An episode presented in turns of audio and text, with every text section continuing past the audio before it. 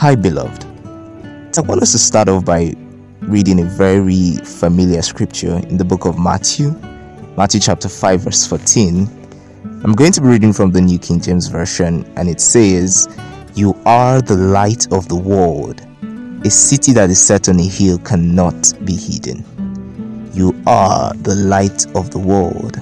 A city that is set on a hill cannot be hidden.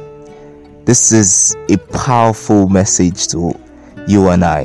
And this was said by Jesus himself while he was on earth. This is one of the most famous teachings, and I believe that you probably have heard that statement. You probably have confessed it to yourself at some point in life. Well, I believe that I am light, and I believe that you are light. But recently I started to rethink it and not like I'm rethinking whether I'm light, but I started to rethink the numeracy of that statement. How many people was it referring to? Was it just referring to the individual believer being light and being a city, each one of us?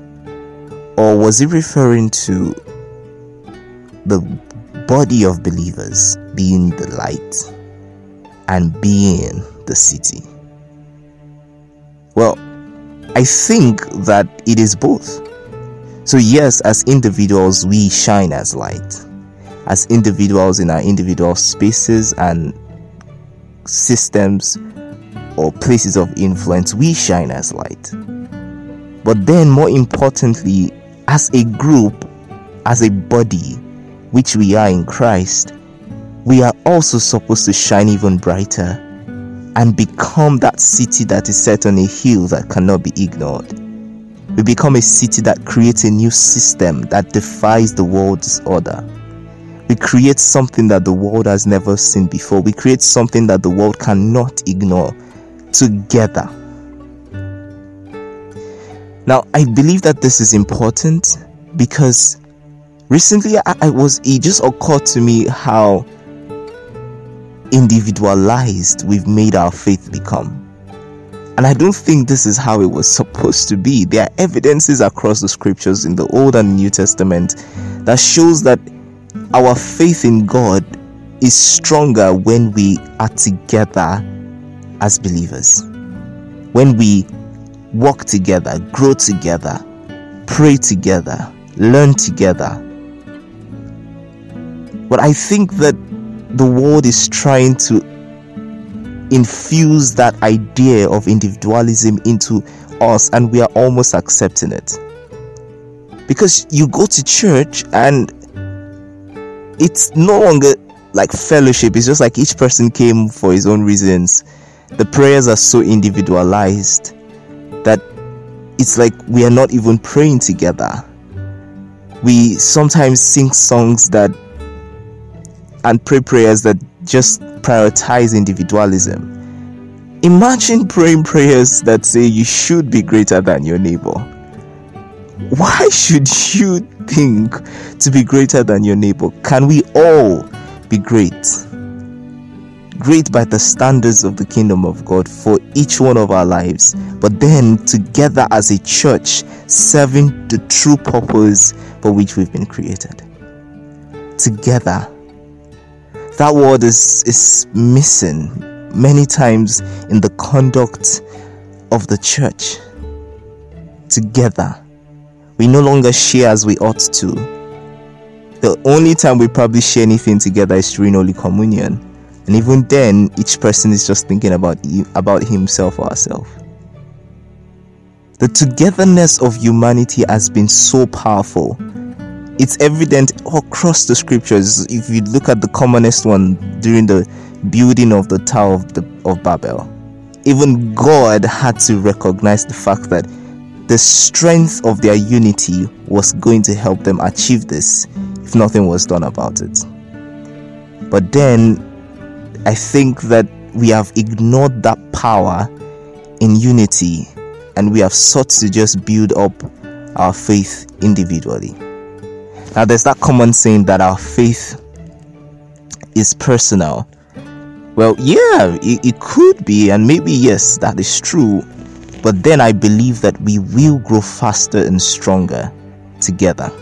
And there are evidences both in the New and the Old Testament, which I'm going to share with you the next few minutes remaining. The first evidence is David. David was king, David was leader, but David was not alone. David did not make all the decisions alone. David did not even inquire of God alone. He had men, faithful men, both warriors and those who would inquire of God with him. He was never alone up to his old age. He always had faithful men with him that helped him achieve the success that he did. That is why he could go to war and not lose. That is why he could even stay at home during the time of war and still be assured of victory. Another example is that in the New Testament of Jesus himself. Jesus did not just pick one person to follow him as a disciple, Jesus chose 12 of them, and these were the closest. And he had much more disciples beyond the 12. Even in probably the hardest time of Jesus' life, when he had to go to the Garden of Gethsemane to pray that the cup should pass over him, he didn't go alone, he went with three of his disciples. This to me exemplified the power in the togetherness in the body. And I believe that this is these are examples we should think about and begin to see how powerful we become when we have a body or a company of believers that we are conscious about growing together and we're active about it. Now, a, a final example is the apostles and the believers even after Jesus left the earth. Firstly, Jesus told them to come together in one place and ask for the Holy Spirit, pray and believe together. And they we, they were in one place, 120 of them, praying, believing for the Holy Spirit, and they received the Holy Spirit together. Why didn't Jesus say, okay, each of you go to your houses and pray? No, they had to be together. Again, in Acts chapter 4, uh, when John and and Peter went to the temple to pray and they healed a man at the beautiful gate, a crippled man, and the religious leaders decided to punish them and then told them not to talk about Jesus anymore. What did they do afterwards?